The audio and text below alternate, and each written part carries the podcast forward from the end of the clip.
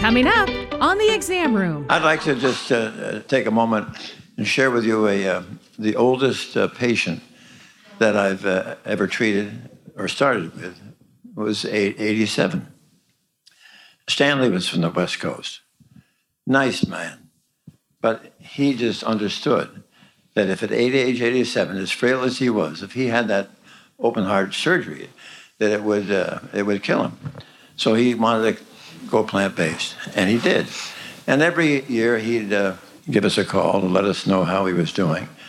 Last year, when he called, he asked to speak to Ann. And he wanted to speak to Ann because he was having a party and he wanted many, many, many plant based recipes. So then Ann asked him, What was the occasion of this gathering?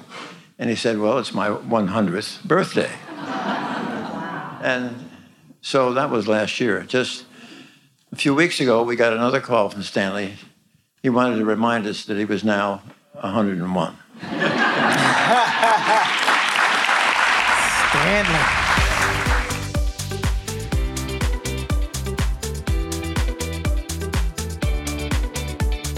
Welcome to the Exam Room Podcast, brought to you by the Physicians Committee. Hi, I am the weight loss champion, Chuck Carroll. Thank you so very much for raising your health IQ with us coast to coast in the US and in more than 150 countries. Hi to everyone listening in Cleveland, Ohio, Round Rock, Texas, and Tuxtla Gutierrez, Mexico. Wherever you are, we appreciate you helping to make the world a healthier place. This is episode 94 of season 6, number 490 overall. And really cool to see Cleveland on the list of shoutouts today. It just so happens that I will be seeing the fine exam roomies by the Cuyahoga River in 2024. Details coming very soon. But tonight, let's turn our attention to another fun night. This one at the National Press Club in Washington, D.C. A night that proves that genes aren't everything but family and healthy living just could be. This show is our night with the Esselstyns, and what a night it was. You want to talk about a packed room? We had more than 300 exam roomies fill the National Press Club just a few blocks away from the White House in Washington, D.C., and the energy was off the charts, and it began early thanks to our good friend Ann Esselstyn, who was proving that age is but a number, and she pulled off a feat of strength that even 20 somethings might struggle to do. So much fun.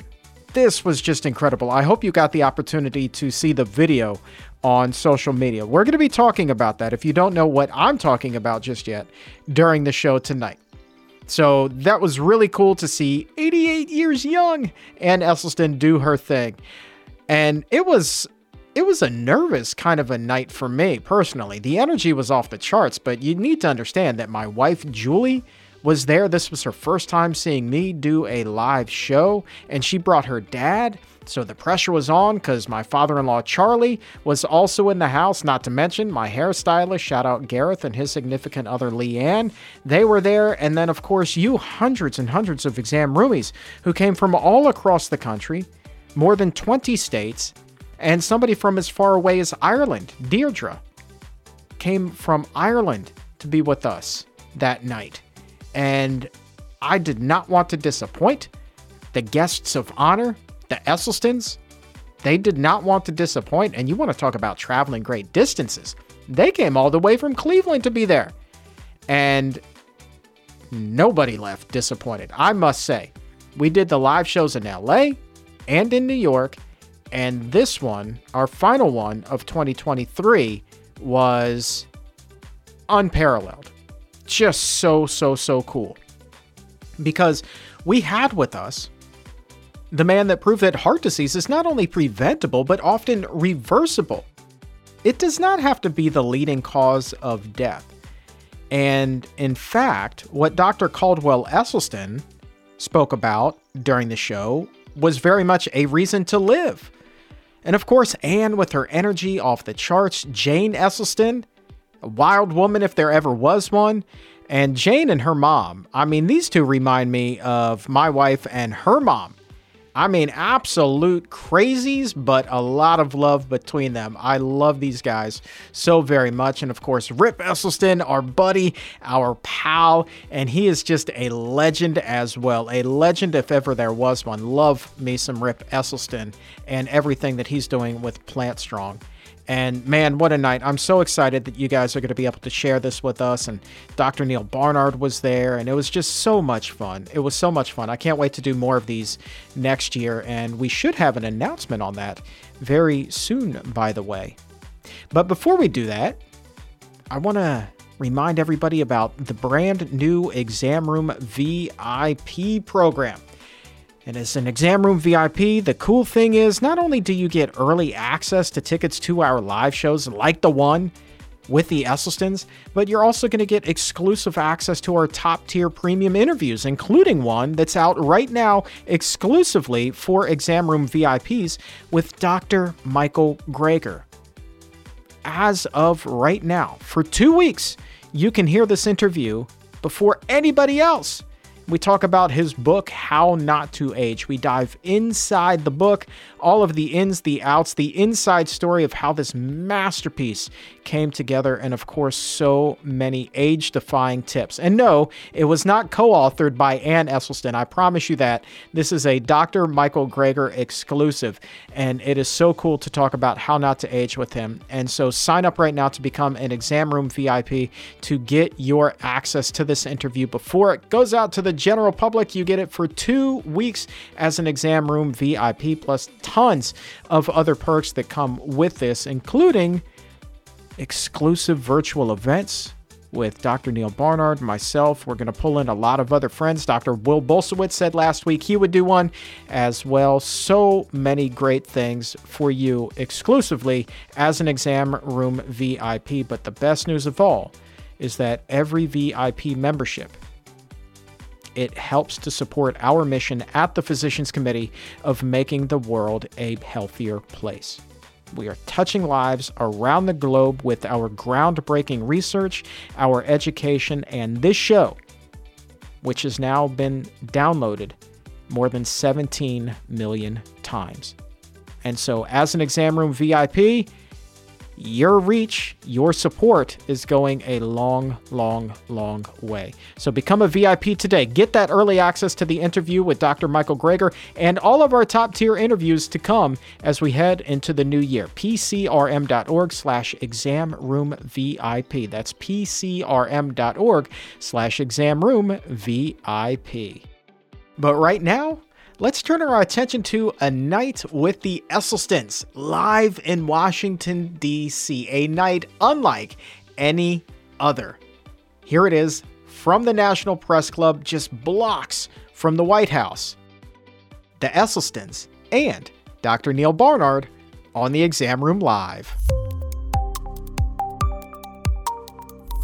My first guest is a gentleman who needs no introduction. He is the founder, he is the president of the Physicians Committee. He is my absolute favorite guest. Don't tell Will Bulsiewicz I said that.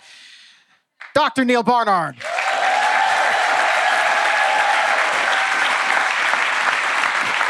There you go. Thank you for being here, my friend. Thank you. Have a seat. Let's get comfortable, shall we? So, yeah, here we are again. This is great. What a beautiful crowd we've got tonight. Well, congratulations to you, Chuck. Thank you. Uh, I mean, what, what's it been? Six six years and almost 500 episodes in, and here we are, man. Yeah, but I can't even count how many downloads you've had because if I do count and we make a video congratulating you, it's going to be more than that by the time the thing is done. So it's 10 million, it's 12 million, it's 15, it's 17. It's 18. seven, 17, Yeah, almost right, 18. so- yeah. So, yeah, it's true. When we first started planning these things, it was to celebrate 10 million downloads. And less than a year later, I mean, we're at 17. So, Yeah, thank you guys. Um, you guys are clapping for yourself. You guys are the ones that are watching this and, you know, sending in so many great questions for the doctor's mailbag. Like, I, I seriously, I love you guys. You have no idea how much. Um, but I love the guests that we have tonight, and I love the fact that you and I have a little bit of time here tonight as well. Um, before we get into our guest tonight, I understand, sir, that we may have an exclusive for the crowd in attendance. There may be a little something something from Dr. Neal Barnard coming out next year. That's right. I've got a new book. coming Is that out. right? Exactly. Um, it's well for all those people lined up to take Wegovy um, or Ozempic or some other injection. We're going to talk about injecting ourselves with healthy foods. There it is. Oh, there it is. That's it. Yeah, uh, never been announced anywhere. Um, but uh, the fact of the matter is, certain foods are more effective for weight loss than other foods. And we're going to talk about which ones they are. And then we worked with Lindsay Nixon and Dustin Harder to make them all into delicious recipes. So that's what that's about. So I Uh, hope people like it. so excited for this book. So excited. Thanks for letting me mention it. Yeah, and uh, you know, th- thank you for uh, interviewing me for that book. I think uh, that's the first yeah, time you- I've ever been in a book. So thank you. You're in it. Super You're cool. it. And Shanae is in it. Where's Sha- Shanae? yeah, where's There's Shanae? There she is. Stand up. Shanae's in it. My friend with the fancy glasses. Thank you. Yeah. So uh, that comes out next April, Uh, March. March. Okay. So mark your calendars. It is available right now for pre-order on Amazon. So if you guys want to log that in tonight, go for it. Um, but our guest tonight, I mean, you want to talk about the first family of nutrition. You have to say it's it's the Esselstyns. How excited are you that we've got the whole brood with us? Yeah, absolutely. Well, I, I, I have to say, I met Essie 25 years, I, a long time ago. And we were at a conference, and I walked in. I'd never met him before. He was sitting in the front row, ready for the conference to begin. He was, he was there to learn, not to speak, uh, because although he's the smartest person in the room, he's, he's always a good student uh, all the time. And I introduced myself, and, and we got to talking. And he was so already known for his approach to heart disease. And I said, you know, we need maybe more research. We need to do a study where we use a totally healthy plant based diet and compare it to, um, in a randomized way, a more moderate diet. And he turned to me and he said, You can't do that. That would not be ethical. I said, What do you mean? It's by that point, the evidence was so strong that a plant based diet is the way to go that it would be unethical to randomly assign people to anything else. And he, is, he was right. Absolutely right. and all these years later continues to be right and it's it's just so amazing the fact that we're going to have uh, all of all of the Esselstyns uh, on on stage tonight and um, I'm just curious you know since you began this journey with the physicians committee how much information do you feel that we've learned about heart disease and and whether it indeed should be the number one cause of death Well, it, it should be obliterated. there you Um, go We, we should be able to obliterate. We, we have the knowledge, and the knowledge is not a new pill um, or a new surgical procedure. Those things have their roles, but we know more about the cause of it. We know what causes the arteries to narrow. We know what turns that around. So it's, we've got to get away from band aids and start using what really works, and what works is on your plate. Mm. we're going to have a deep conversation about what works tonight you ready for that You bet. All right, let's go ahead and bring up uh, our guests tonight, one at a time. First and foremost, uh, who has, uh, she, I call her one half of the Wild Woman duo, um, Jane Esselstyn, come on up. She is uh, just a joy and a treat to be around. Come on up.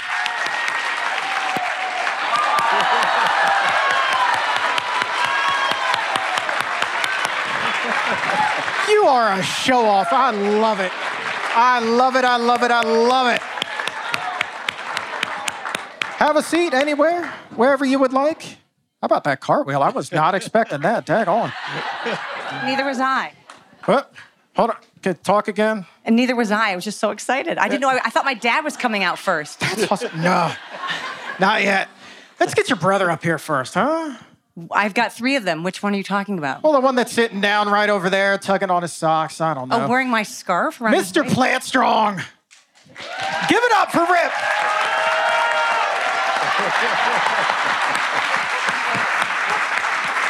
that belt, man. The- what- we good? Can we just talk a second about your belt? That is outstanding. well, we were supposed to bring red. I neglected to bring red. So Jane had this in her.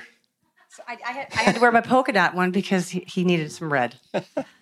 Yeah, maybe I'll put it on my neck.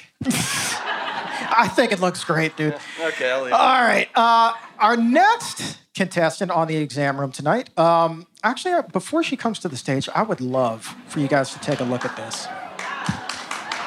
Hey, it's Chuck back in the studio, and what you're hearing right now is the crowd losing their mind as Ann Esselstyn, at 88 years young, tugs a tire the size of Texas across the stage as she makes her grand epic entrance. It was a sight to behold as Ann says, No, no, no, you're not going to get me this year, old age. I'm doing this tire and I'm doing it up big so time. good. It was so amazing. Let's get back to the show. Ann Esselstyn, holy Moses. Ma'am, what did you eat for breakfast this morning? Well, actually, I dragged the tire before we left Cleveland. I had I got to practice. Legit, they drove in from Cleveland this morning to be here with us. So, uh, by the way, Ann, um, I know I'm not supposed to ask women how old they are, but but how old are you? 88. 88.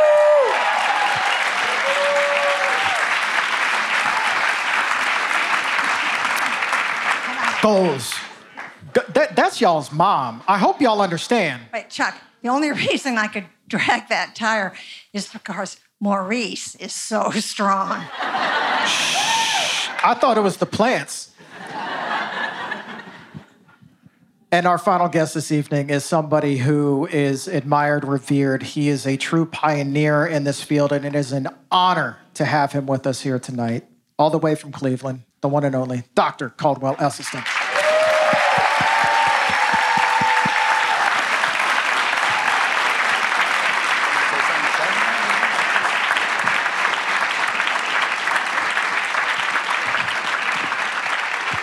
How you holding up all the way from Cleveland this morning? That's a long day for you guys. I am I'm really impressed right now. We're, we're just delighted to be here. Wow.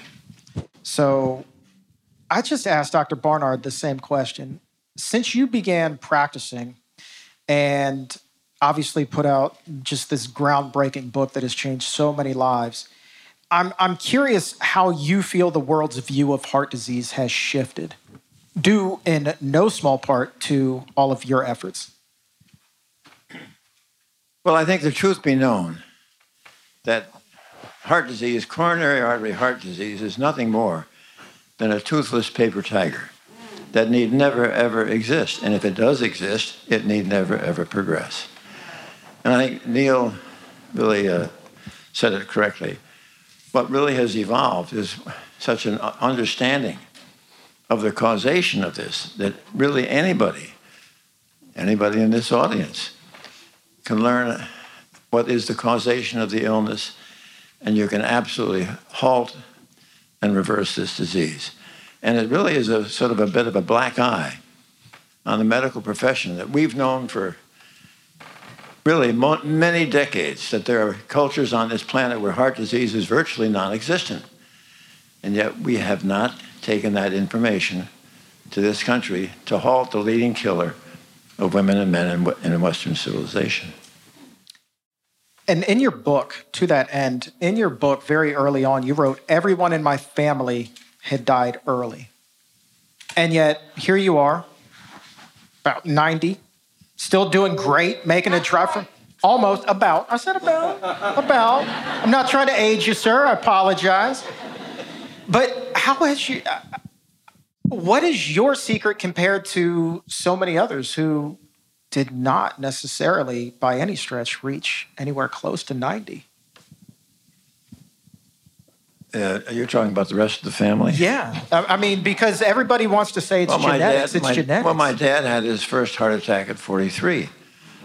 And uh, obviously he was thriving. She, the problem is our uh, family had an Aberdeen Angus beef farm and a dairy farm. So all the products that we were raising were destroying people's lives.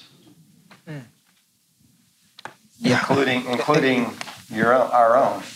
Yeah. Yes, that's right. I mean, I remember when I was doing a show in New York with Dr. Barnard and, and Rip, earlier this year, and he began talking about all of the disease that had affected your family. I was like, there's no way. Because he, he, he said, like, everybody comes up and they want to say, I wish I had your genes. I wish I had your genes. And Rip's response was, it was, no, you really don't. You really, really don't. I mean, so cancer runs in the family, heart disease runs in the family. It's, it's all of the big ones, right, Rip? Yeah, I mean, there's there's what there's been cancer, there's been diabetes, there's been heart disease, there's been brain tumors. Uh, yeah, pick any one. Yeah. Yeah. And I mean, I know, Jane, that's not lost on you either down there. And, and here you are doing cartwheels to come, to come. I mean, cartwheels for goodness sakes. It's so fun. I mean, you guys are living proof, as, as Dr. Barnard has said, you know, genes are kind of like a light switch. You flip them on, you can flip them off, you know? So it's, um, it's, it's really a, a treat to see you here. Um, lots of meat eating in your family before the Esselstyns became the Esselstyns. Is that an accurate statement, Dr. Dr. Esselstyn?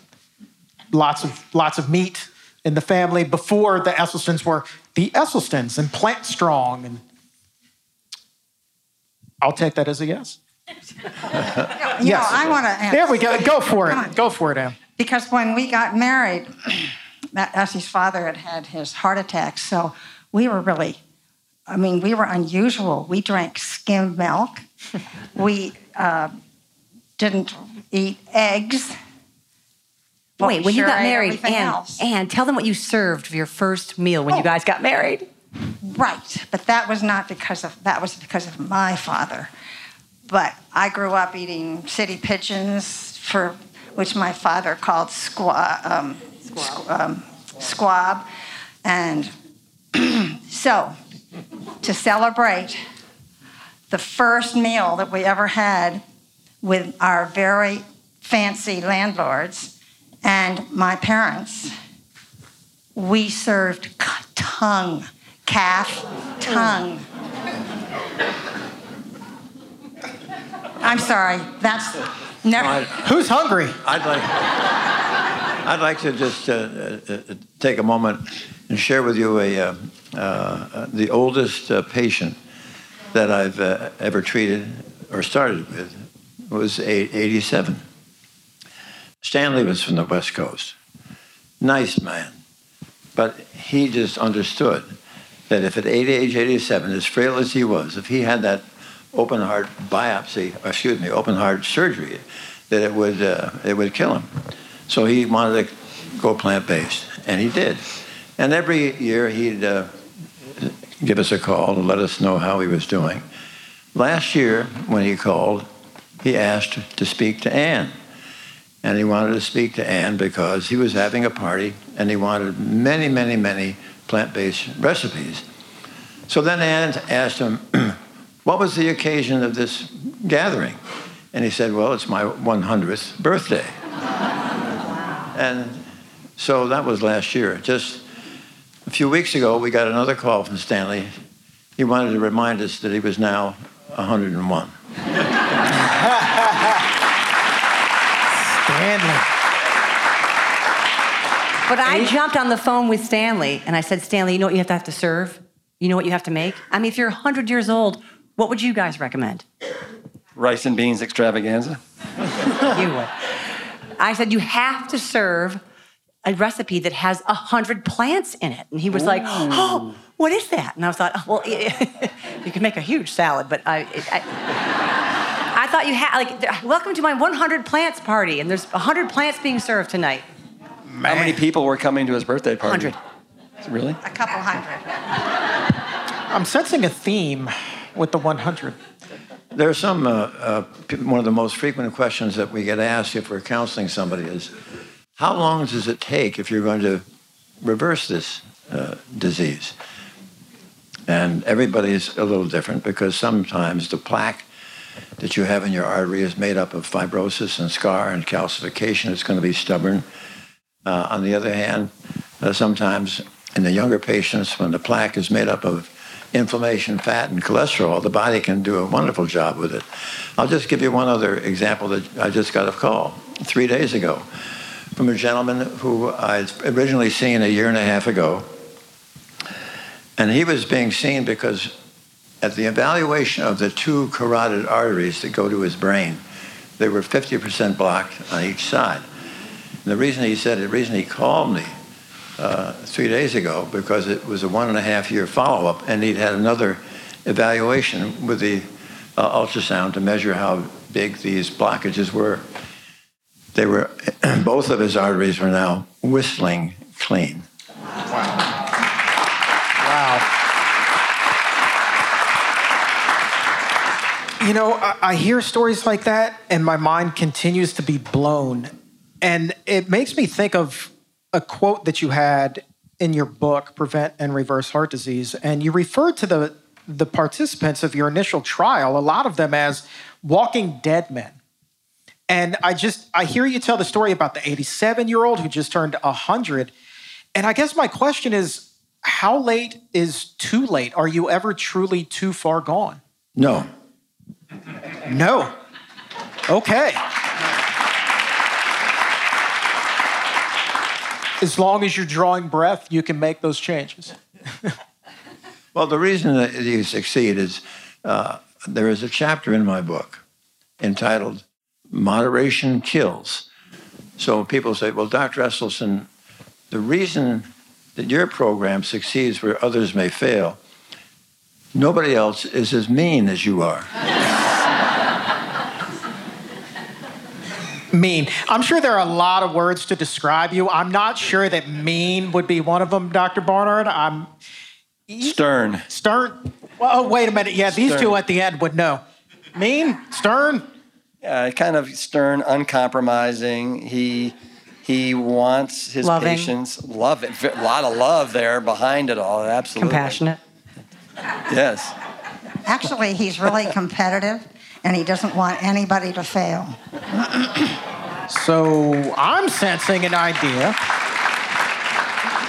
We'll get the inside scoop on Essie and we'll make that one of the exam room VIP podcasts. How about that? um, there's a really popular diet, and, and Dr. Esselstyn, I'm going to start with you, and then Rip, I'm going to come to you, and then and Jane. But the keto diet is all the rage right now. High fat, lots of meat, very little carbohydrates. Based off of all of your research, how would you assess the keto diet in terms of whether or not it's actually good for somebody's health?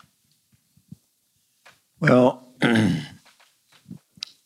one of the things that I've learned professionally a long time ago that uh, I don't really get a big kick out of denigrating uh, other other person's science, but what I am not bashful about is asking what their science has produced.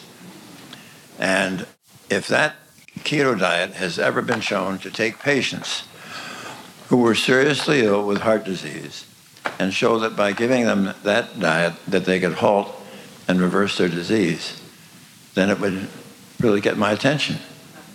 That has not uh, happened to my knowledge. And therefore, uh, I find it very difficult to ask a patient to follow a diet which doesn't get the job done. I think with the keto, we get wrapped up in the fact that initially in the short term, you would lose weight. So the old 420 pound me, if somebody said, Chuck, just eat a huge plate of bacon for breakfast, lunch, and dinner, you're bound to lose weight. I would have been all in for that. I would have taken all of my chips, mortgaged my house, and pushed everything to the center of the table, said, bring it on give me everything Smithfield has to offer.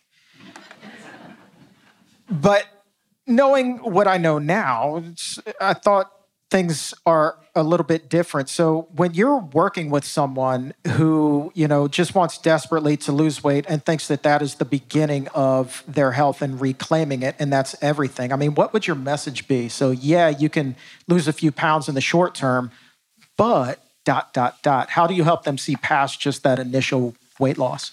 I think that the the way that we uh, achieve uh, compliance or adherence when we're seeing patients But I think the, uh, the factor that we've really ev- involved over the last 15 to 25 years is that, and I'm going to, and I'm going to do this with you tonight, right now, and that is the same as our patients, that you are going to learn, you must understand the causation of this, of this disease.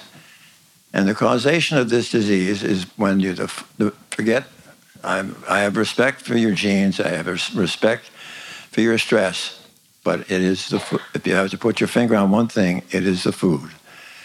And what we want to do is have patients eliminate, absolutely eliminate every last bit of food that is going to injure the delicate innermost lining of your artery, the endothelium. Why? Because the endothelium is responsible for making this absolutely magic molecule of gas, nitric oxide. And nitric oxide is responsible for its marvelous functions of absolutely maintaining the health and protection of all of our arteries. So what we'd, ha- what we'd have to learn tonight would be what are the foods that every time they pass your lips, you injure the endothelial cells. Am I allowed to say those, what those are? Oh, I, I, does everybody want to know what the foods are?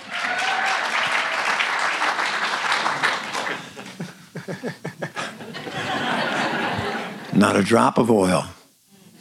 Olive oil, corn oil, soybean oil, safflower oil, sunflower oil, coconut oil, palm oil, oil in a cracker, oil in a chip, oil in a piece of bread, oil in a salad dressing. Oil is out. Also, all out is animal protein meat, fish, chicken, fowl, turkey, and eggs, and dairy, milk, cream, butter, cheese, ice cream, and yogurt, and sugary foods, cakes, pies, cookies, stevia, agave, excesses of maple syrup, molasses, and honey. I don't like nuts, peanut butter, nut butters, or cashew sauce, and avocado. And I don't like coffee with caffeine. Now, what are you going to eat? oh, all these absolutely marvelous, marvelous, marvelous, marvelous, marvelous whole grains for your cereal, bread, pasta, rolls, and bagels. 101 different types of legumes, lentils, and beans. All these marvelous red, yellow, and green leafy vegetables, white potatoes, sweet potatoes, and some fruit. And we're going to love dessert tonight. Oh, yeah. See, initially that can sound like an awfully restrictive diet. And I know that there are people in this room who I love dearly who probably heard that, and you may have given them a heart attack. Sorry, y'all. Um, but the fact of the matter is, like, you have to take it from the point of view, and, and this is where I will lean into my credibility here and say that uh, the, the former overweight person can always steer you in the right direction of what food tastes good. And what this gentleman just described, you can make magic with in the kitchen. Holly Plank, would you agree? That's absolutely from Holly Plank. So, Rip, we just saw, you know, obviously what we can eat, and it's delicious. Um, but I want to go back to your father's no fly list. And I, would love for you to take a look at the screen behind you. And if we could play this video of a social media guy who was all in for some keto diet. And you let me know what you think of this gentleman by the name of the Liver King. Looking time for a snack today. This delicious meat mountain, raw. Actually, that's not such a bad idea. Having it cooked can improve bioavailability of some of the nutrition, but cooking also can destroy and have a deleterious effect, like advanced glycation end products and the thermal pressure of heat can degrade some of the proteins and hormones and fragile components so you don't get the nutrition at all. So hedging it, having some cooked and some raw, not such a bad idea with some delicious salt. Salt has utility also. It increases the blood volume in muscle, muscle contraction, and supports the electrolyte balance. Maybe he knows what he's doing. So I just want to get your initial reaction to that, Rip, to be honest with you. I've been waiting for that all day, man. Well, he's just looking for some shock value there. He's gotten a lot of attention. you know, he's um, it came it came to light not too long ago that he is jacked to the gills with steroids. Um, you know, he's I think bankrupt his long term health to you know look look the way he is, all jacked up. Um, but I think what you're seeing here is just America's insatiable appetite for another type of Atkins. So it started with Atkins, and then of course you got South Beach. Then the next iteration was paleo. Then you had keto. Then you had carnivore. And then the le- latest kid, kid on the block is the lion's diet, which is where you basically eat like a lion. You eat basically salt and raw meat uh, and, uh, and water. And as Dr. You guys know of Dr. Michael Klaper? So he loves to say that the, the, the ketogenic diet is basically just a physiological parlor trick. And you're not feeding your body any, for the most part, carbohydrates, which is a big mistake. Your body gets fooled into thinking it's in this starvation mode, which then basically shuts down your appetite. Because you're not eating carbohydrates, your body's not storing any water, so you will initially definitely lose lose some weight. But uh, you know, my father won't say it, but I'll say it. I think it's a really, really bad idea, and I think the science is absolutely piss poor. And I think you're subjecting yourself to uh, obviously saturated fat, dietary cholesterol, a very, very weak, problematic form of uh, of protein. Uh, not to mention TMAO, heme iron, and the list goes on and on and on. And then, of course, you're contributing to all of the um, uh, the, the, number one cause of uh, environmental degradation in this in, in this country, uh, and of course, we're getting away from our true nature, which is kind and compassionate people, uh, and you're just being complicit in the uh, the murdering and the the raising and the killing of close to 80 billion animals annually. So what the liver nerd, liver king is doing to me is it's pure shock value, and I don't know if he'll be alive another 10 years. Yeah, there's making the rounds, and I, I, don't want to pile on the guy. I want to keep this this positive, but there there has been stories. He's recently been battling health problems. It would appear. Um, and he did admit to doing copious amounts of steroids to the tune of $11,000 worth every single month. He also has ab implants so do all the sit-ups you want. You're never going to get a you know ripped six-pack like the Liver King there, because um, they're not real. Um, but Jane, I'm going to turn to you, kind of as the educator here, and let's you know lift the mood a little bit because I don't want to pile on the guy. I want to try to open the Liver King's eyes a little bit. You are an educator by trade, and this is what I love about you. So I would think that the Liver King might prove to be a difficult student, but difficult not impossible. So, how would you get somebody to kind of open their eyes a little bit and see the error perhaps of the nutrition ways and guide them into a healthier light? I think you're trying I think you're trying to talk me into talking about uh, some of the work I do that's not plant based. Just generally, as an educator, how can you get somebody to sit up and listen if they're not always the best students? Yeah, yeah, okay. Um, because I work in the plant based realm, but I also have always been, like many of you, I'm sure. Let me see a show of hands. How many of you are middle school sex ed teachers? Sorry, I can't see. Hold them up. Hold them up a little longer. Middle school sex ed teacher. Okay. I think he, I think he missed, or maybe didn't have a great middle school sex ed t- class because what I often talk about um, are things that you know help, oh, help things um, come up, come up, and and these you know they're kind of a brand new trick for these middle school kids, and so and they love if I say, did you guys, you know, they they know at some point that they're Miss Esselstyn someone Googled my name or something and they found our cooking videos. They're like, You make cooking videos? I'm like, Yeah, I also write cookbooks and I teach sex ed. They're like, Food and sex. Oh. Food and sex. All right. Like, I'm like, Yeah, so it's a good life. And if you guys like your erections, try to steer yourself clear. They're like, wait, wait, wait, wait. I like my erections. Steer clear of what? Steer clear of what? I'd say a lot of liver and meat and salt.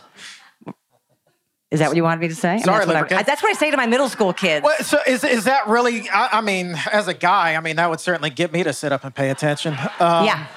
Fellas, is that the way to like really kind of catch us, you know, make us listen? I mean, that's, that's Catches some stuff. people's attention, middle oh. school oh. kids' attention. middle school kids, college kids, high mm-hmm. school kids, older middle kids. age, middle age. I heard, I heard middle, middle age. age. I heard middle age. Yeah, yeah, yeah. Bring it on. Old age. All the kids Stanley, you're 101. Tons you, of fun. You know, Chuck, Chuck, just to piggyback on Jane. Talk to me. So you're, I think what you're talking about here is real men eat plants, and we're talking about you know being masculine. Two points for you, sir. Okay, and so as Jane teaches us, we know that the artery going to the male penis is one fifth the size of the artery arteries going to our heart and up to our up to our head. And so I tell all these firefighters that you know real men eat plants, and if you want to slay that erectile dysfunction, uh, that ED dragon, and you want your Puff the Magic Dragon to roar, then you'll eat plants and drop the meat. There you go. Would that get through to everybody? Huh? Yeah. That's a pretty important one, man. You know, Jane has something else that she is very passionate about right now.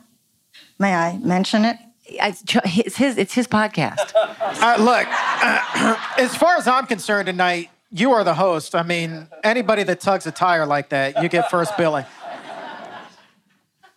It's the clitoris. All right, so we got one. It's only fair. It really is only fair. What about the clitoris? Well, did you have a question you want to ask before I'm on? Or are we just going to leave it there? I mean, that's kind of a cliffhanger, no? No, it's it is. No, I, I I have three brothers. So there's actually he kept saying he has all the Esselstyns, and I kept saying to my mom, but Ted and Zeb aren't here, like because there's there's uh, six of us, and um, having three brothers, I always wanted equality. Like, yeah, everything's open to them and opportunities. Hey, for me too. So yeah, we all had great opportunities and airtime and anyway. So as uh, you know, growing up, I just you know, equality's always been a big thing. And being like a Title IX athlete, it was a big thing. Like I just like it's always been equal. It's always been equal. So in all this plant-based world, we got, you know, the varsity of the plant-based world was these wonderful, amazing men. You know, Neal and and Colin Campbell and my dad, and it was like this white-haired game show host varsity squad of white men. And I'm like, where are the women? And they talk about erectile dysfunction and something's come up, and and I'm like, and and, and anyway, finally, a year ago, last month, some research came out. Um, three doctors discovered, uh, yes, mapped out that there are 10,000 nerves in the clitoris. This is thousands more than previously understood. I'm glad you're quiet because it's 2022 when that research came out. That's when they discovered that there are 10,000 nerves in the clear. There are commercials about Viagra every other minute of every other weekend or weekday or whenever football's on. So, the fact that this, this is just coming out, I'm like, oh my gosh, as a middle school sex ed teacher, I was like, this needs to be announced on the mountaintops. This needs to be known. This needs to be understood because I've had young men say to me in class, Miss Esselstyn, I figured it out. If I was a girl, you know what I'd do? I'm like, what would you do? This is a tricky kid who's saying this. He's like, I'd wear a tampon all day long. It'd be like having sex all day. And I was like, we have to, we have to discuss pleasure educate, pleasure education. That's terrifying. That's terrifying. So if everybody knows, this is not just for women to know, but it's for everybody to know that this is the polka dot of pleasure half a mile in front of. Okay, I can, I'm, I'm getting carried away in middle school sex ed. You've got the room, so I'm going to ask you to go ahead and finish. Speaking of finishing, yes, that's what that's what the whole reason that I want to talk about because three fourths to two two thirds to three fourths of women don't do do what he just said because that's not where the pleasure pleasure is. The pleasure is a half an acre to the north in the polka dot for pleasure. Note the scarf. Um, I was sort of glad Rip forgot the, his redness so I could wear this scarf. Um, so I had a t- I, I was so excited about the 10K nerves. I had a 10K for the 10K. just to just to get everybody more clitorate, you know, gather everybody around and get them more educated. So gather your friends, get like uh, gather your clitorati around and get them all educated and talk about this just this reality because it has not been normalized. We've normalized discussions around how to prevent reverse heart disease. We've normalized discussions like Neal's book I talk about all the time.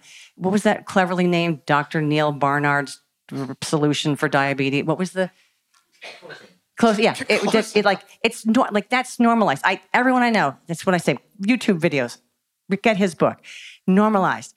Erectile dysfunction can be reversed. That crouching tiger can become the hidden dragon or Puff the magic dragon. it can be re- normalize the conversation.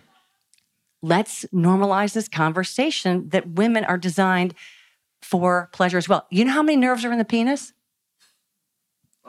What- Someone make a guess. 4,000. Dang. Girls just want to have two and a half times more fun. Oh, girls just want to have two and a half times more fun. And I thought we were talking about heart don't trip disease tonight. wire. Holy cow. Don't trip my wire. I made a mistake. Yeah, this is this, is- this is y'all's fault. Mommy, you brought it up. You guys are amazing. I love this show. I don't know if you caught it, but your dad tapped me on the shoulder while you're talking. He's like, "It's okay. It's okay. We'll get through it together." She's almost done, I oh, think. He's, he's heard it a ton. He's heard it a ton. Has she always been like this? I want to know how, how Neal how's Neal hanging in there. Yeah. How are you down there, man? But then the question is so then what do you eat? Exactly.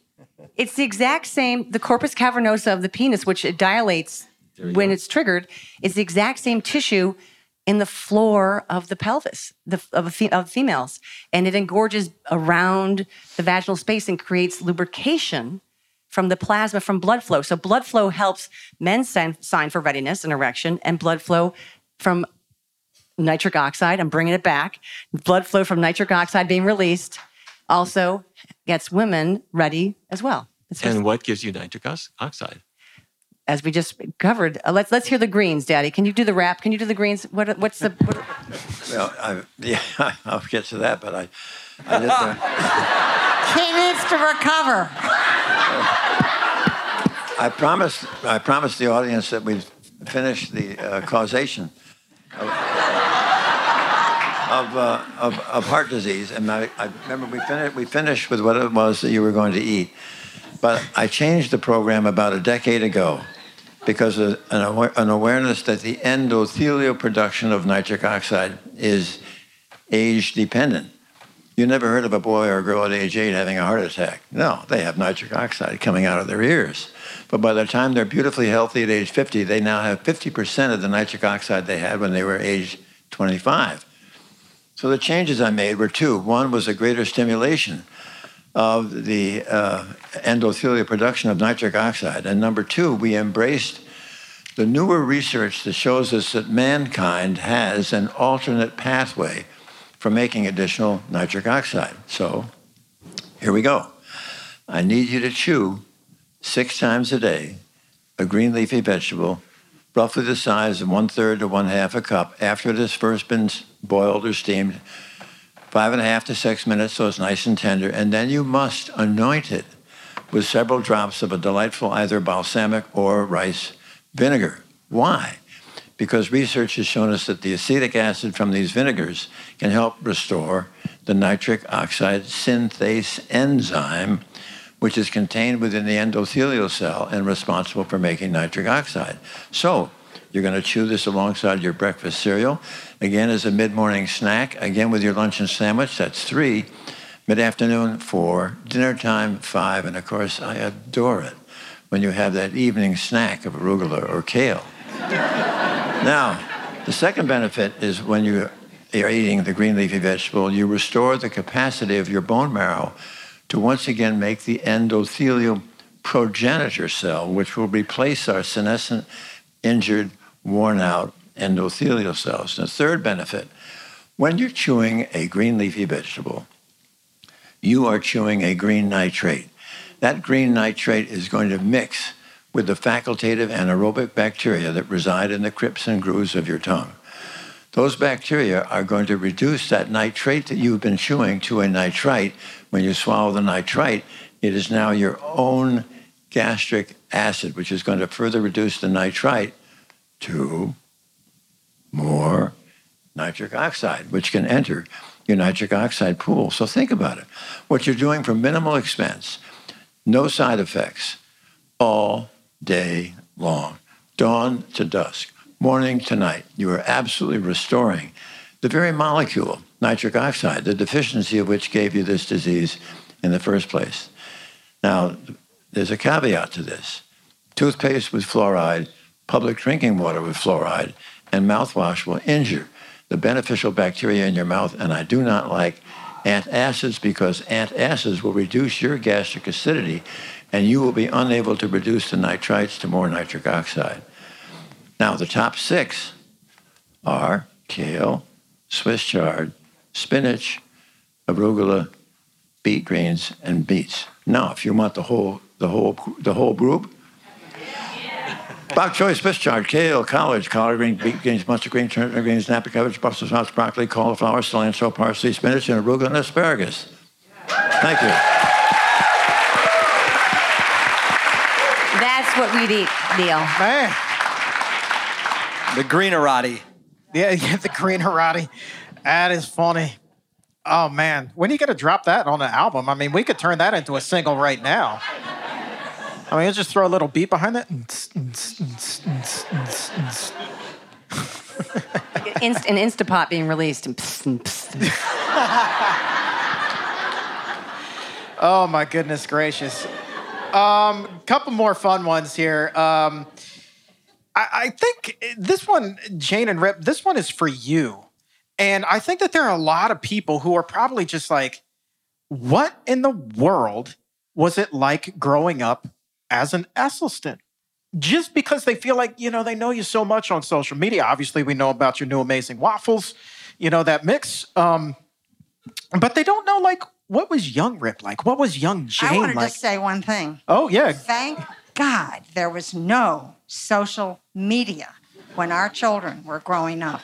I don't know what would have happened. Mm. Well, I mean, you take the good with the bad. I mean, we got you on social media earlier tonight tugging that tire. I mean, come on. You just got to outweigh the good with the bad there. There's some good there, but I don't know. You two, Jane, what was it like growing up, you know, in the Esselstyn house? Well, it's it's all we knew, so that's hard to say. But I do know that um, we our door was always open, so there's always people coming in and out. I mean, having three brothers and just again no social media, so everyone's always getting together, playing this, playing that. It was very sporty. Like we did a ton of sports, ton of activity, but I think we all did a lot more of that because that was kind of what you did, like what we would do. Um, and we were kind of known as an ingredient household, not a great household to snack at. We used to take, it was back in the day, there, uh, bran, remember you know bran, just bran? Bran. Bran B R A N. was a big deal for like a season at our house. So I remember having a bunch of friends over and be like, okay, you guys, someone get the stopwatch. We used to have stopwatches that were like like 60 minutes, and you're like, and we would take, we'd take this big wooden spoon and we'd scoop up bran and you put it in your mouth. And as soon as you could clear it, you'd stop the stopwatch. So you'd have friends over there, like, like someone would like start to laugh and inhale the brand and then cough and just spray it everywhere. But I can still see like the red plastic lid to the clear container with the wooden spoon, and we'd have like brand contests. I remember that. We also, we also, in 1976, after the Rocky movie came out, we went back to the house and we all tried downing six raw eggs. I did not. Drinking it like Rocky Balboa did. But, but to Jane's point, it's incredible. Ann and Essie always have been so welcoming of, of, of guests and friends. And we have so many, we had so many incredible dinners, still do, around the Lazy Susan table that is kind of um, a tradition in the, the Crile and Esselstyn uh, homes, and just the incredible dinner conversations that have taken place. Oh yeah, when your dad's a breast Susan. cancer surgeon and your mom's a sixth grade teacher, and the breast cancer surgeries and the guts. So it's just it was guts and kids, and it was just great. A- anything goes conversation if you can't tell already. This was ki- this is kind of like a lazy Susan and then, and dinner. then, Chuck, I gotta say that. So, so many people have asked me, "Did you rebel against your father and his research?" And and I'm like, you know what? No. He, he I have always had so much admiration, respect, and love for my mother and my father that I never went in the opposite direction. Uh, I feel like I've always been so supportive and a huge fan of everything that that they've done. And I saw him putting his shoulder to the grindstone back in 1984. And when I come home from the University of Texas at Austin for vacations, I'd see him in the kitchen on the, the blue chair, calling up his initial 21 heart patients and talking to them about their latest blood results and going over their food log. And if you just knew the amount of time and energy and just um, the commitment that he made to these initial set of patients. So just for me, it was it's been nothing but love and admiration and total respect for um, the the research and the journey that he's been on now for over 40 years. You know, the amazing.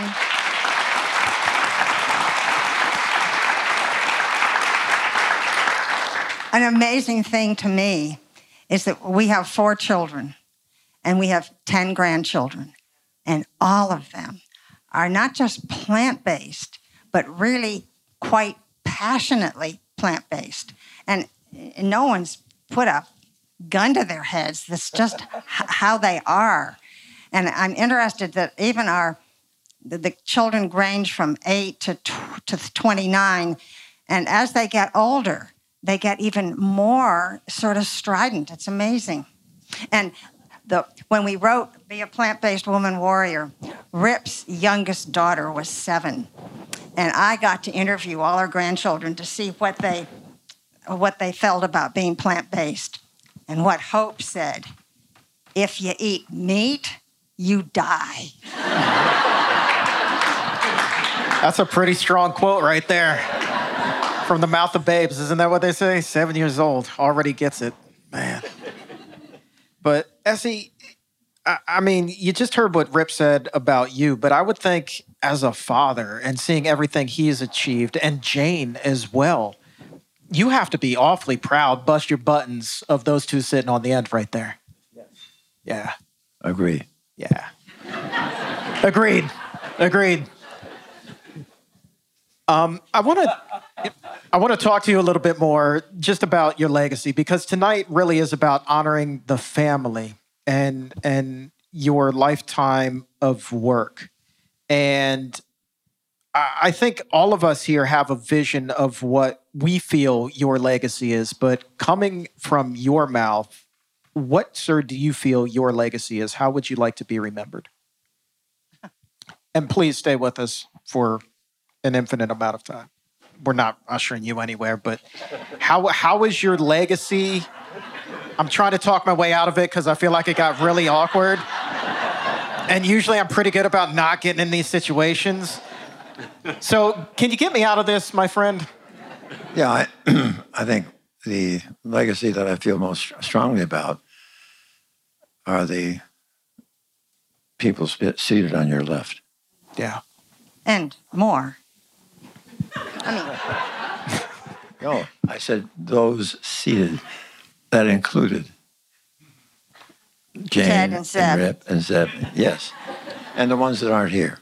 The whole family. So, I, I mean, I would imagine, Ann, that Thanksgiving at your house is epic. it's fabulous.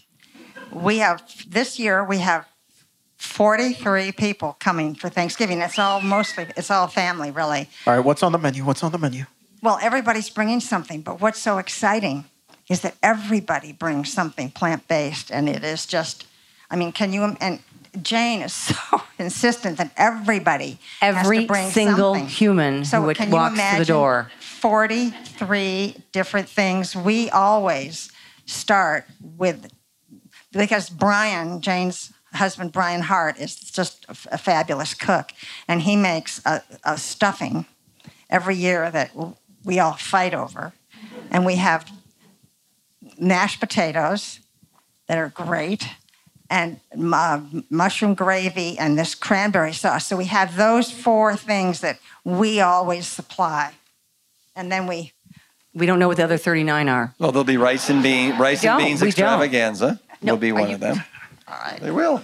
Rice and beans Anyway, it, it's it's beautiful. Well, Thanksgiving is such an interesting uh, uh, question we always get. Oh, what do you do at Thanksgiving? And I'm like, who are you kidding? Like the turkey's one dish of the bazillion that are out there, and everything is uh, so easy to make vegan. It's all about the harvest. It wasn't about the slaughter. It's about the harvest, wasn't it? Yep. And can we be honest? Like, how many times, even before being vegan, like, how many people had friends and family who were like, I'm, I just don't even really like turkey. I'm all about the sides at Thanksgiving. I was always a sides guy, right? Show of hands. Who else was the side? Yeah. Yeah. Yeah. and especially the turkey tail. Ugh. That's just all fat. Ah. You know, if I if I could come back to a question you said just a second ago, Sure. about the legacy, Yeah, man. and and I think that the brilliance of I think my father is that he saw an opportunity to be a major disruptor, and and and he took it. He followed what he felt was the truth, and what I love is that he did it and he was outside the cardiology box. So it took somebody from outside the field of cardiology to actually let all these cardiologists know, you know what? This is a disease where you don't have to play surgical whack a mole. You can actually get to the bottom of this with just something as simple as food. And look where we are now. I mean, 40 years later, there, I mean, I, I think back to what you were trying to do back in 1984, and as Ann likes to say, when the amount of people that were behind this lifestyle, we could fit under one little tent. And now there, I look at countries uh, in Europe that are going plant based. The Canadian food pyramid is basically plant based.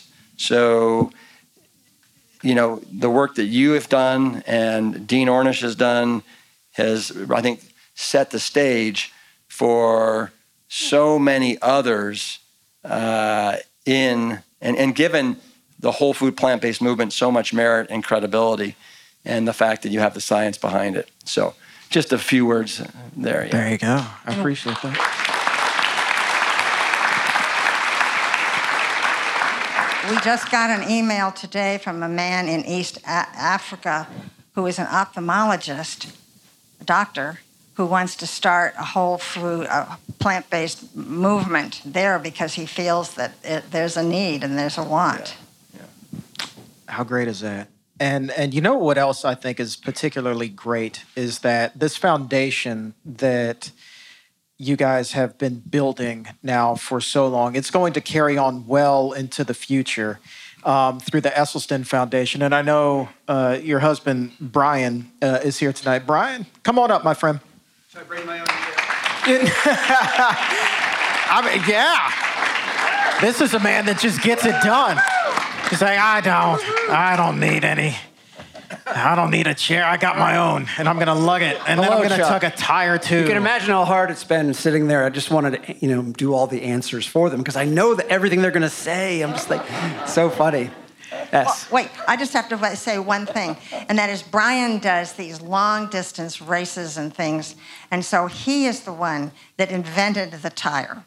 and one day I heard this noise outside, and I went out, and there was Brian going up and down our street dragging this tire. I said, Brian, could I try it?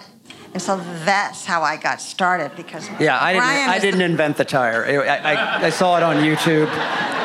Uh, take the credit, man. I, sorry, I attached the little harness to it, but that was about it. You um, know. Really quickly, tell us a little bit about what you are doing at the Esselstyn Foundation to carry everything forward. Because, I mean, there's still we've come so many miles, but my goodness gracious, we have many, many, many marathons still to run here.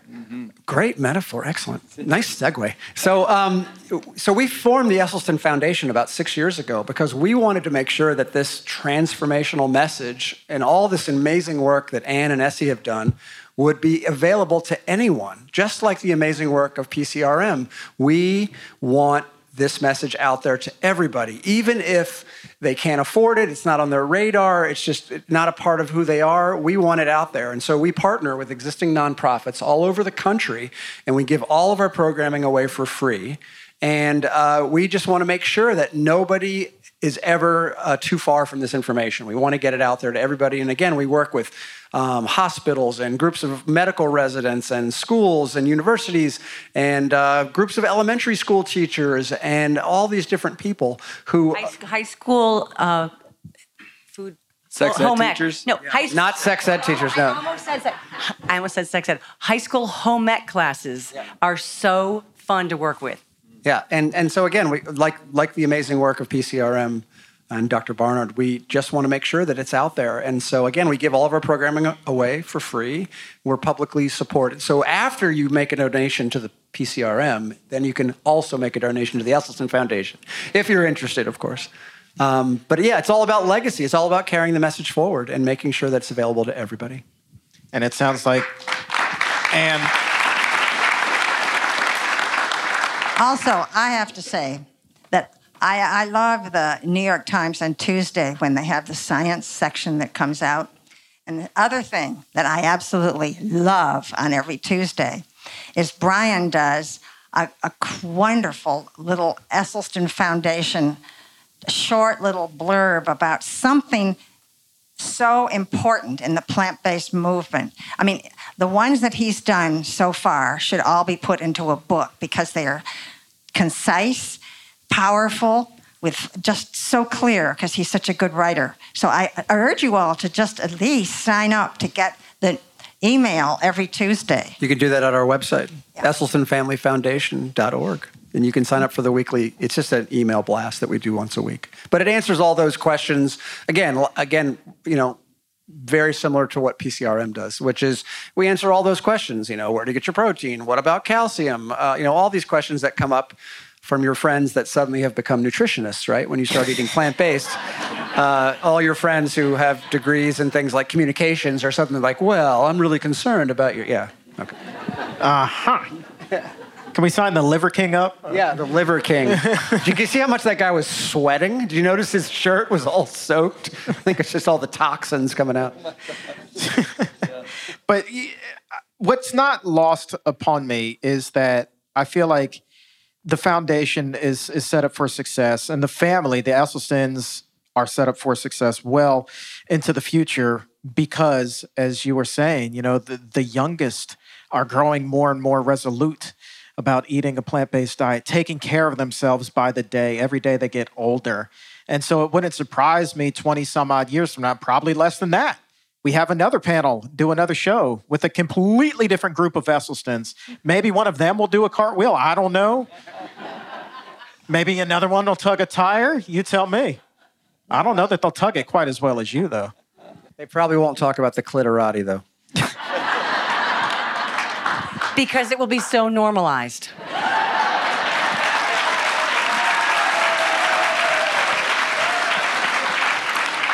I love y'all, man. You make my job too easy. I don't have to be witty or funny or anything. It's just like let you talk. Um, I really do, guys, wish that we had a lot more time tonight, but I would like to leave the final word, um, well, two final words here. Number one, Dr. Barnard, I mean, we are really sitting up here with a group of just extraordinary individuals. How much hope does it give you to be up here among this family who is literally changing and saving lives now for decades? It's it's a wonderful thing, but there, it's not just the science um, and really showing what works and, and proving it and getting the word out. But there's one other piece of this, and that's the humanity of it. Which every time I'm talking to somebody who's got really bad heart disease, and they're they're saying, "What can I do?" and I call up S, and S and SE will say, "Well, have him call me," and he means it. And so I give him the number, and they they'll let me know he spent an hour on the phone with me and he invited me to come up and see him and you know they just don't make doctors like that anymore and that's that is the way medicine should be practiced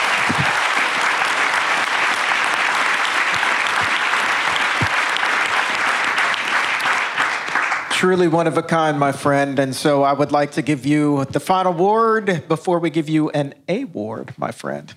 The floor is yours. Well, on the behalf of the family, I really want to express our thanks to Chuck Carroll, Mike McKenna, and Dean, and especially Neal Barnard has uh, truly been such an inspiring leader for all of us in this movement.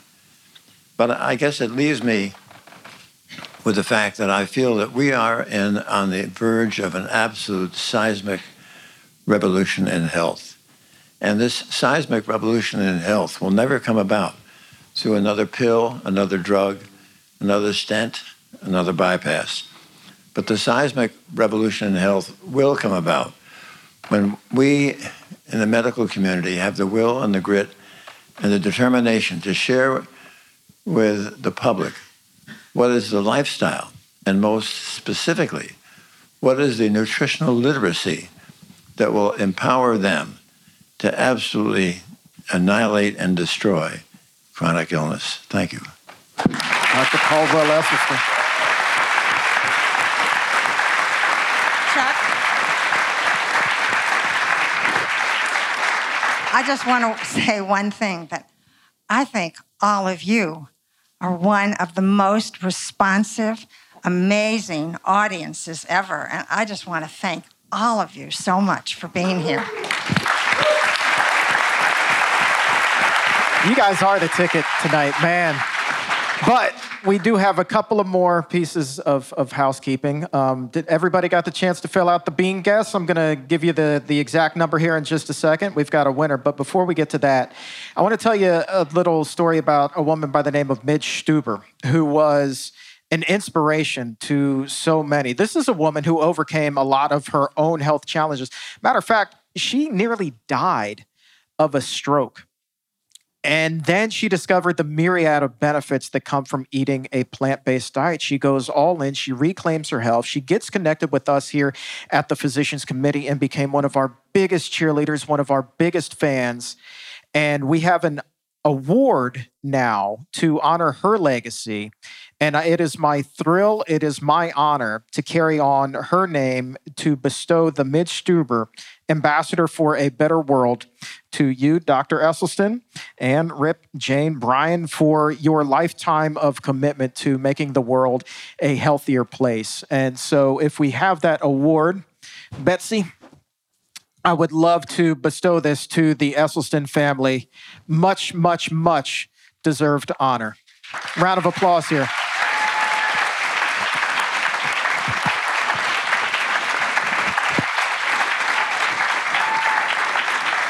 Can I say one thing? Oh, by all means. Just, I feel like there's a sense of closure. And what I want to say um, that has been said, but what I really want to just spotlight for a second is that my dad had this amazing theory and he just ran with it and he knew the truth in it. He could feel the light that was there. And he can't really make toast. So if it wasn't for my mom, if it wasn't for my mom, in the 80s, before the internet, before anything like a Whole Foods even existed or a gro- natural grocery store in Cleveland, Ohio, where we have like garlic salt and onion powder, I, she did it. She made it work and she gave it legs. So, such.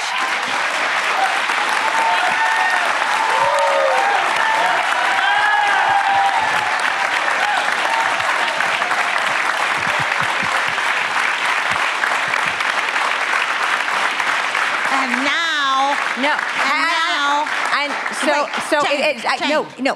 It, so it, it, it has truly been such an astounding partnership between my mom and my dad. And I live next door, and I can walk in the side door of their house, and I'll hear them yelling, "Hey, Ann, Ann!" And it's just they're always just lovingly communicating all day long. It's a, it's wonderful. So the partnership has won. Thank you. The partnership has won. All right. And you ready to spill the beans? I'm sorry, it was, we never stopped. No, well, that's all right. You're like the Energizer Bunny. So I want to thank you guys so much for coming out tonight. This has been a thrill. I mean, this show has been absolute fire? I mean, we got the Esselstyns in the house, y'all. Woohoo. I don't know how we're going to top this going into 2024, but we're sure going to try. So we have some dessert out in the lobby, but um, we'll get to that in one second. But uh, on behalf of the Esselstyns, if I may, and everybody at the Physicians Committee, Dr. Neal Barnard, thank you guys so very much for listening. And as always, keep it plant based. Have a great night. Thank you guys.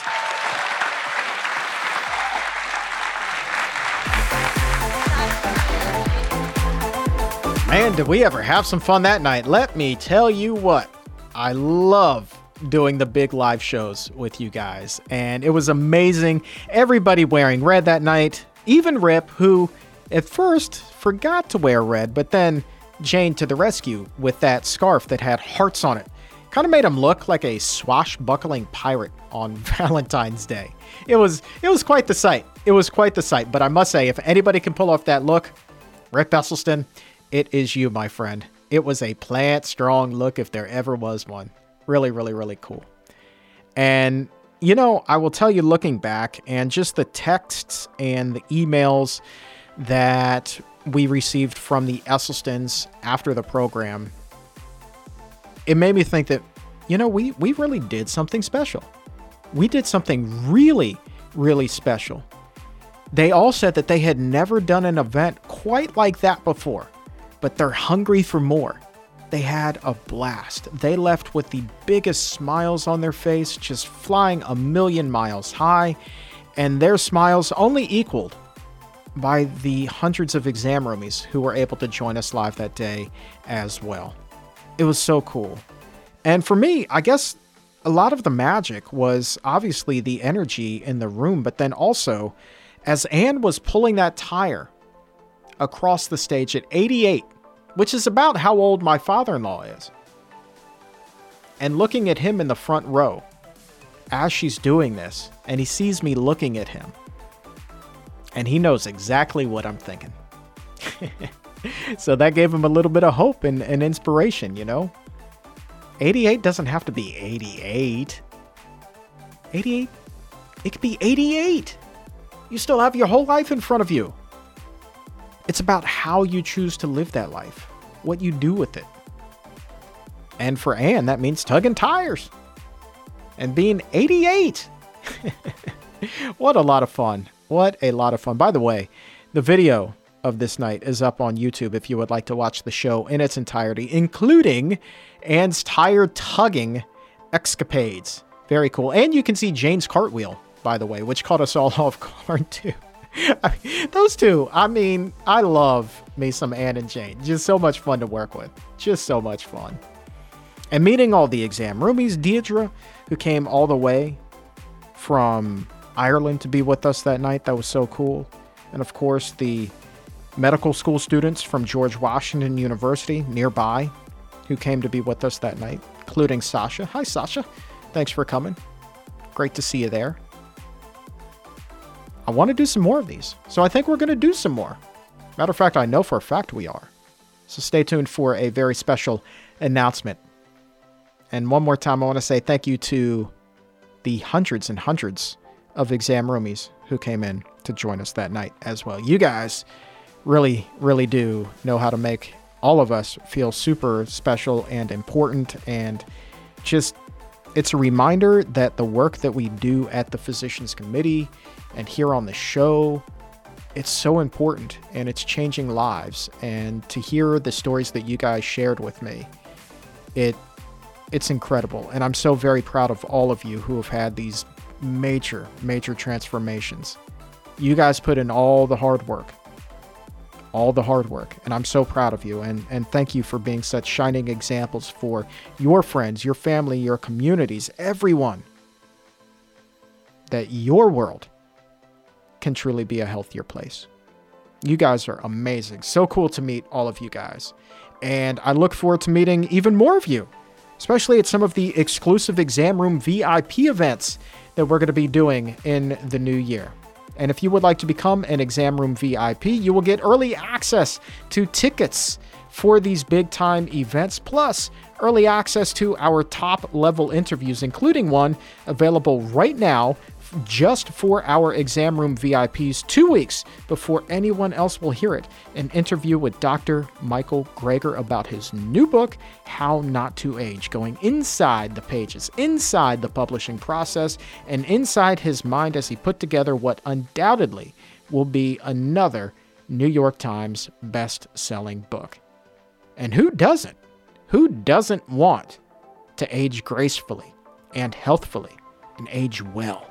And so Dr. Michael Greger joins us with his Anti Aging 8, his tips for success and getting inside the book. And you can hear that right now as an exam room VIP two weeks before anyone else. Head over to pcrm.org slash exam room VIP or click that link in the episode notes. And after you do that, if you live in New York, mark your calendars. I'm headed your way on November 28th as part of Plant Powered Metro New York's Plantathon.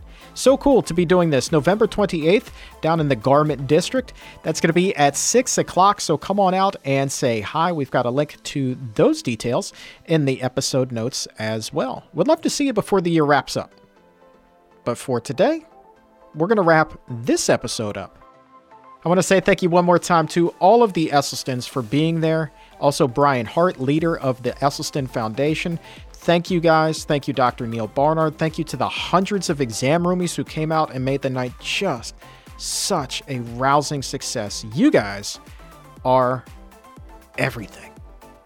Everything, everything, everything. And for everyone at the Physicians Committee, I am the weight loss champion, Chuck Carroll. Thank you so very much for listening. And remember, as always, keep it plant based.